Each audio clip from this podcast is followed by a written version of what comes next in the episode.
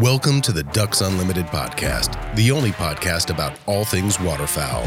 From hunting insights to science based discussions about ducks, geese, and issues affecting waterfowl and wetlands conservation in North America, we bring the resource to you. The DU Podcast with your host, Chris Jennings. Today I've got Mike Brasher, uh, Ducks Unlimited waterfowl scientist from national headquarters here in Memphis. He's actually on the phone. He's in Winnipeg attending the North American waterfowl or North American Duck Symposium, I should say. And it's considered North America's most prestigious waterfowl conference. It's a gathering of waterfowl scientists, biologists. Um, they gather every three years, kind of come together. They've committed to do this, for, you know, from a science perspective, and they get together, learn what everyone's doing. And Mike, uh, thanks for joining me. Can you kind of explain what the Waterfowl Symposium is to people who aren't aware? Yeah, it's uh, it's one of the you know, from a personal perspective and professional perspective, it's one of the highlights of uh, you know of a let's say three year period because as you mentioned, they occur every three years, yeah. uh, and it's very unique in the from the perspective of it's a conference uh, of all these professionals, academicians, and uh, uh, habitat managers, waterfowl biologists, and a lot of graduate students as well that are studying waterfowl ecology across the uh, across North America that that come together under under the, the banner of a single taxonomic group, uh, you know, and, and that being uh, it's called the North American Duck Symposium. And while ducks are indeed the focus of this of this conference, there are a number of presentations and posters and talks and discussions about uh, geese and swans, and uh, and so it's not exclusively uh, about ducks, but they're definitely the focus. Sort of incidentally, I will mention that also every so often there is the North American Arctic Goose Conference. Yeah as as well as the Sea Duck Conference. And so those two groups of, of waterfowl also sort of have their own their own little conference that's held occasionally. Uh, but it's it's a phenomenal gathering uh, for professionals in this field. As you mentioned, it's just the preeminent conference of this type for this field, and it really is an opportunity for the scientific community uh, that studies this resource to get re-energized to learn about all the new things that are happening and to get an update on some of the results that are coming out from new projects. And also to to reconnect with a lot of our colleagues and our friends and our and our partners. And so it's it's just a really neat uh, really neat opportunity for us all and and a lot of good comes out of it. Yeah you mentioned that you know one thing that you kind of wanted to point out was you know this just shows just a, a, fantastic commitment to the science. And, you know, that's one thing that, you know, Ducks Unlimited members and, and some of our listeners may be interested in is just knowing, you know, that, that background science that goes into everything that you guys do. Uh, kind of explain that, just, you know, just kind of the, the sharing of ideas and, and the commitment from even, even the organization. Yeah, that is a really, uh, a really neat aspect of our waterfowl management community. And uh, I've t- attended a number of these conferences, and I've had the opportunity to interact with people from different backgrounds that occasionally will will be invited to present as a guest, you know, and then maybe they come from the climatological background or they come from the medical background or something of that nature. And they come to this conference and they're, I've heard on numerous occasions remarks about how how amazed they are and how impressed they are at the level of of collaboration and cooperation among academic researchers, among federal researchers and state researchers and biologists. Uh, a lot of times in the academic community, you think about people being real really guarded with the work uh, with their own work because they like that proprietary information they like that recognition. But the waterfowl management community and and you know to be honest a lot of the other natural resource communities management communities are much the same way where there's just a tremendous amount of collaboration. And those those guests that often attend just remark about that and they say i just can't believe how much sharing of ideas sharing of knowledge and how how uh, how, how willing researchers are to work with one another and share these things that they're learning. And I think it, to me, that's a reflection, number one, the fact that this is a shared resource. Migratory waterfowl, waterfowl are a shared resource across across states, across provinces and, and countries. Uh, but there's also just something really close knit about this about this waterfowl management community where we all share a passion for it, and we realize that none of us can do it alone because they are such a shared, you know, transboundary resource. And and so that's a really neat uh, aspect of this. And I think it's important for anyone that cares about the waterfowl resource to know that the states, the the the the individual countries and uh, they're not working in isolation. We're all working together on these things and and this conference is just another example of that. Yeah i mean i've gone through kind of looked and see what some of the speakers were talking about on the different days and it's you know just from an organizational and you know government standpoint i mean it's state agencies um, you've got Ducks Unlimited, Ducks Unlimited Canada, Delta Waterfowl, uh, just Canadian Wildlife Agency. I mean, there's so many different, just fantastic uh, participants here. But let's get into some of those, you know, some of the different sessions. I know, um, I believe Dr. Tom Moorman gave a presentation mm-hmm. today.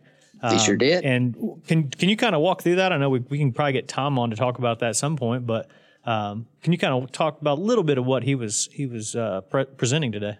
Uh, absolutely, and and that could be and should be a podcast in and of itself. And absolutely. So so first, I, I will say each morning this is this conference runs for uh, four full days at least of presentations and posters and it, it, kicks off every morning and the entire morning session is devoted to what we call the plenary session and it's there's usually a, a it's a dedicated session around usually one topic, one central topic.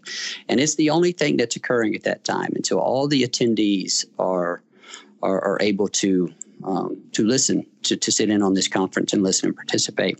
And we, uh, Tom and I and other colleagues had submitted an idea for a plenary related to uh, a uh, an, an, issue that, that's received a lot of attention here recently. It's actually received a lot of attention dating all the way back to the 30s when you really dig into the d- dig into the books. But it's this this notion of changing distributions of waterfowl during the uh, non-breeding season and how that may be related to all sorts of different factors and then how those distributional changes uh, intersect with our hunting community and so anyone that hunted this past year will know that there were some there were some things that that uh, that weren't quite like most years. And yeah. you know, we had we had some, we had some really crazy weather. We had some uh, an abundant abundant rainfall, and so uh, that that sort of stimulated some additional discussion this winter and spring. And we saw an opportunity to uh, advance that conversation by way of a plenary session at this conference. And so we submitted the idea. It was accepted, and so we had a pretty neat lineup. We had Dr. Tom Moorman kicking off with uh, with sort of an overview of this notion of distributional changes in waterfowl during migration and, and really the winter period. And and so he approached that from an evolutionary standpoint why birds are, are really adapted for those changes and then what uh, what are the different things that that that can uh, motivate those changes through time. And so it, it's uh yeah, I don't want to get into too much detail because, like I say, that yeah, that's no, we're gonna have to do that. yeah, we'll do that as a standalone yeah. for sure. What what I will say is that we really we had a really neat lineup there. We had uh, Tom kicking it off. The second person that that presented was uh, Dr. Mike Schummer from Syracuse University, and they're sort of at the leading edge of trying to understand the effects of climate, uh, long-term climate, and short-term annual variation in weather, uh, mm-hmm. namely namely temperature and snow cover, and how it affects movements of ducks north and south through the flyways, and uh, and then uh, following Dr. Schummer, we had Dr. Frank Rohwer, the uh, president and chief scientist of Delta Waterfowl, mm-hmm. talking about uh, some sort of the demographics of waterfowl populations and the impacts that that may have on on hunter uh, hunter success and harvest. And then that session was concluded by uh, Dale Humburg, former chief scientist of, of Ducks Unlimited Incorporated, oh, yeah. and it was it was a really uh, and Dale is great at this. It was a really neat presentation on sort of the interface between waterfowl.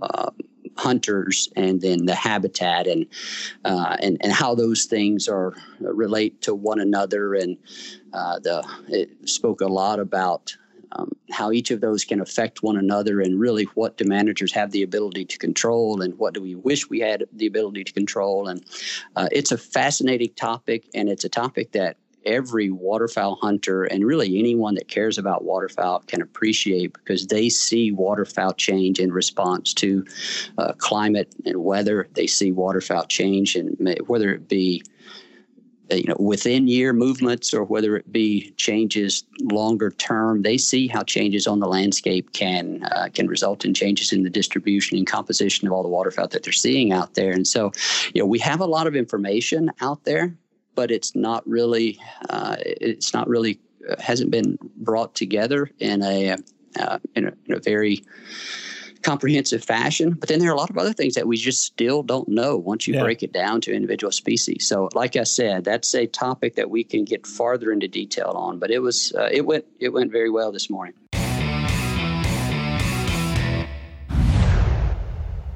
Be the first to know when ducks are on the move. Sign up for DU's waterfowl migration email alerts and receive ongoing in depth updates on the latest habitat conditions, weather changes, and hunting reports for your flyway. Visit ducks.org slash migration alerts. Um, I mentioned just looking at the. Uh, looking at the the brochure that I was interested in a stopover duration habitat use mm. of spring migrating dabbling ducks in the Wabash yep. River Valley. Um, yep. I only say that because I'm from you know, grew up there, grew up hunting the Wabash River, and I'm like, man, that that I'd like to sit in and listen to that. And then you kind of right. brought up, you know, you sat in on one that was actually at the same time as that, and can you kind of explain that? And it was a Canada Goose focus. It was. It was a. Uh, it was given by a student, and that's one of the other things that I that uh, I, I want to emphasize is yeah, I, I, think that the number of attendees this year is somewhere in the 200 to 300 range, and you know usually wow. we get attendance of 300 to 400. I think there were some travel restrictions this year and travel challenges that some of our state partners had, yeah. and maybe some of our federal partners in in the states, and so attendance might be down a little bit this year. But the, what I want to uh, point out is about a third of the attendees here are graduate students and that's really, really important because those are the next professionals. And this is an opportunity for those students to hone their skills, to get experience presenting. You know, public mm-hmm. speaking is something that's really intimidating for a lot of people, but it's it's also really, really important in this business because we as managers uh, and, and conservationists interface with the public so so often. So this is an opportunity for them to uh, to to develop and hone those skills. And so I was attending this other presentation being delivered by a student because I had the opportunity to help judge this this student. We provide uh, awards, you know, student presentation awards, and so that's why I was in this other. Uh, in this other session, and that, yeah, there was a habitat use and movements of urban nesting Canada geese in Toronto, and this urban nesting Canada geese is, is a phenomenon that a lot of people will be familiar with. And so, what this oh, this yeah. student what this student had done is mark these Canada geese with these neck collars that provide locations down at you know a really fine scale. They have little GPS trackers in these collars, and they communicate with the cell towers to get the data and all this. Uh, the, the, technology is is and it, the advancements that have been made are really really impressive. And so, uh, what this student was able to do is follow those Canada geese through their nesting period and, and to look at the different movements that successful breeders and failed breeders had, and I won't go into all the details. But one of the more notable things that he that he documented, and it's it's it's been documented before, but it's always just fascinating to see this stuff, is that approximately a quarter of the Canada geese that were unsuccessful with, uh, with their breeding attempt flew north about two two thousand kilometers north to the sort of the northern extent of Hudson Bay to molt, you know, to, mm. to hmm. go through their flight list. But wow. they engaged in this molt migration, which a lot of people have probably heard of. And it's just incredibly uh, it's just incredibly amazing to think that these birds would do that. And then in, whenever they come back, so they go up north 2,000 kilometers and they come back, and and in some of the the birds when they're coming back, they're exposed to hunting pressure. A couple of his birds got shot. Yeah. And then there's a then there's about three quarters of the birds that stay there in Toronto and are never subjected to any uh, any hunting pressure at mm-hmm. least during that time. Eventually, they'll head south, and they are um, all those birds eventually get out of Toronto during the winter, and and or most of them anyway, and then they will be exposed to to. Uh, uh, to hunting. Actually, one of the other things he pointed out was about 55% of the harvest of those birds from the greater Toronto area are harvested in the States. Oh, wow. So, and yeah, kind of explain just real quick, because you mentioned that. I mean, the significant number of birds going up way north to the Hudson Bay to, to molt. Kind of explain what that molt migration is real quick. Just kind of a brief uh, rundown of what the molt migration is. Well, it's it's a phenomenon where a lot of the Canada geese, you know, Canada geese won't, won't nest until they're a couple or three, maybe four years old, and so those non-breeders will will kind of take off in the summer, as well as those individuals, uh, you know, some of them uh, that failed in their nesting attempt, and they'll they'll go to some other location, presumably because historically or even currently, it, it's a uh, some of these northern wetlands provide more stable water levels, wetland conditions that provide them greater uh, security and protection from yeah. predators and any other kind of factors that they may be exposed to during that during that flightless period. Because waterfowl uh, go through a simultaneous wing molt. They drop all of their flight feathers at the same time. So these birds literally cannot fly for mm-hmm. about 30 days. So it, it obviously behooves them uh, on their survival side of things to be in an area where there's reliable water, there's reliable food, and there's they can hide from predators or any other kind of risk. And yeah. so that's some of these urban Canada geese will will will fly north to some of these larger molting areas and uh, the other thing that kind of happens there is they can mix with these uh, with these uh, populations of Canada geese that do in fact nest at, at more northern uh, latitudes, uh, and so then that's that oh, through the years has led to all sorts of efforts to understand the individual movement dynamics of these subpopulations of breeding Canada geese at northern latitudes, and it's uh, yeah, it's it's a really neat phenomenon. It's just crazy to think that they that they you know would develop that pattern. Yeah, no, but, I mean that's just great science too. I mean, you know, just that just the fact that there are people out there focusing on on something like that. You know, as urban nesting Canada geese in Toronto. You know, it is specific, yeah, but it also right. has you know, probably larger ramifications and everyone sees. Um, you know, local, not everyone, but a lot of people in the U.S. are seeing, you know, local nesting geese and right. um, these these birds that that maybe are sticking around urban areas a little longer um, than they would in the past. And I think people are just seeing them, but uh, no, I mean all these are great. Um, all these topics we could probably go on for about three hours just for the oh, fact yeah. that I'm I'm looking at other, you know, everything from Arctic goose nesting to helicopter yep. waterfowl surveys yep. and you know PPR research in Iowa. Um, yep. You know, just some some really cool stuff. Um, but no, I appreciate you coming joining me today yeah. and, and, kind of filling everyone in on on what the the symposium is and, and what the, the commitment to science that all you guys are, are doing now and, and how you know waterfowl hunters and, and DU members yeah. Um, can now know exactly where some of the science is coming from. Yeah. Yeah. One other thing I want to share, if I if I can, it was one of the more interesting things that we yeah. uh, that we uh, that I've heard so far, uh, and and I kind of alluded to this earlier. It's always fun and exciting to see the advancements in technology mm-hmm. and and what how much how how much additional information they can provide for our understanding of waterfowl ecology. But there's a particular um, particular application of technology that we heard about this week dealing with cavity nesting wood ducks. And I'll try to be brief on this. And basically, what the what the researcher out in California has done is he's used these pit tags. You've heard about people uh, pit tagging their pets, their dog or their yeah. cat, just these little devices that are uniquely coated. And so they can insert those subcutaneously under the skin of these wood ducks. And they can even do that when they're ducklings.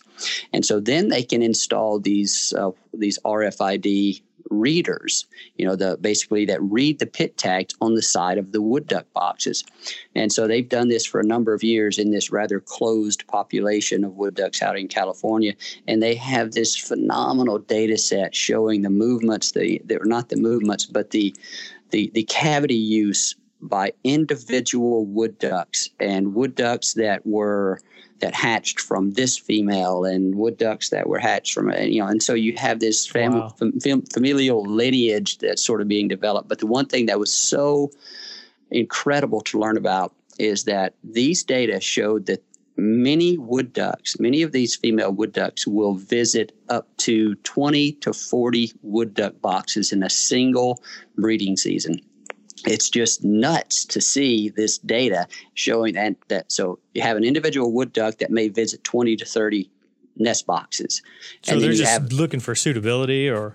Uh, pres- well, some of them are going to be laying their eggs in oh, these yeah. nests. And that's the other thing that they found is they can go in and they can genetically identify they can identify the genetic um, uh, you know, a signature, if you will. They can identify which hen is responsible for laying which egg, and it's just there's just so much, um, so much mixing of the eggs and uh, and just within some of these within individual nest boxes you know you'll have multiple hens that will lay an egg in, in the nest boxes and then you have some nest boxes that are visited by 40 different hens wow. it's just real and, and previously our thought was that nest boxes might have been visited by only two or three hens and that an individual hen if a, if she was nesting in a box maybe she was committed to that nest box. But these data are telling us something completely different. It's just incredible to see some of this stuff. It's, and that's one that's one of the things sort of going forward that the technology allows us to do is understand how individual birds are so different different in their behaviors different in their productivity different in their survival.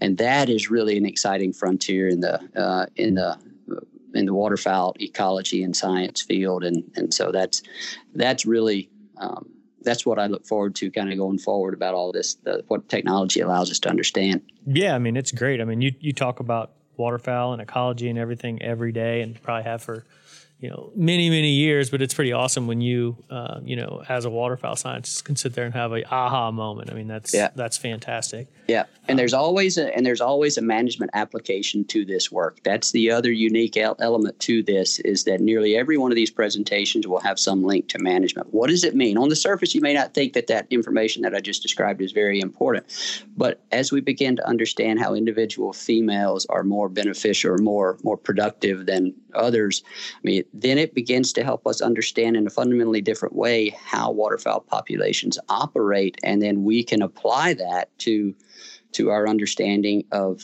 of how certain activities, whether it be harvest or whether it be habitat management, how that may then translate into the benefits among those that, that different group of, of hens. And so it's just the management application of this is also is, is always it's always there. And that's something that's also very rewarding and i hope that our that our listeners appreciate. Oh i'm sure they do. Mike i appreciate it. Thanks for joining me and uh, enjoy the rest of the conference. Absolutely. Thank you chris. Good talking with you. Thank you for listening to this episode of the DU Podcast. Be sure to rate, review, and subscribe to the show and visit www.ducks.org slash DU Podcast for resources based on today's topics, as well as access to more episodes. Opinions expressed by guests do not necessarily reflect those of Ducks Unlimited. Until next time, stay tuned to the Ducks.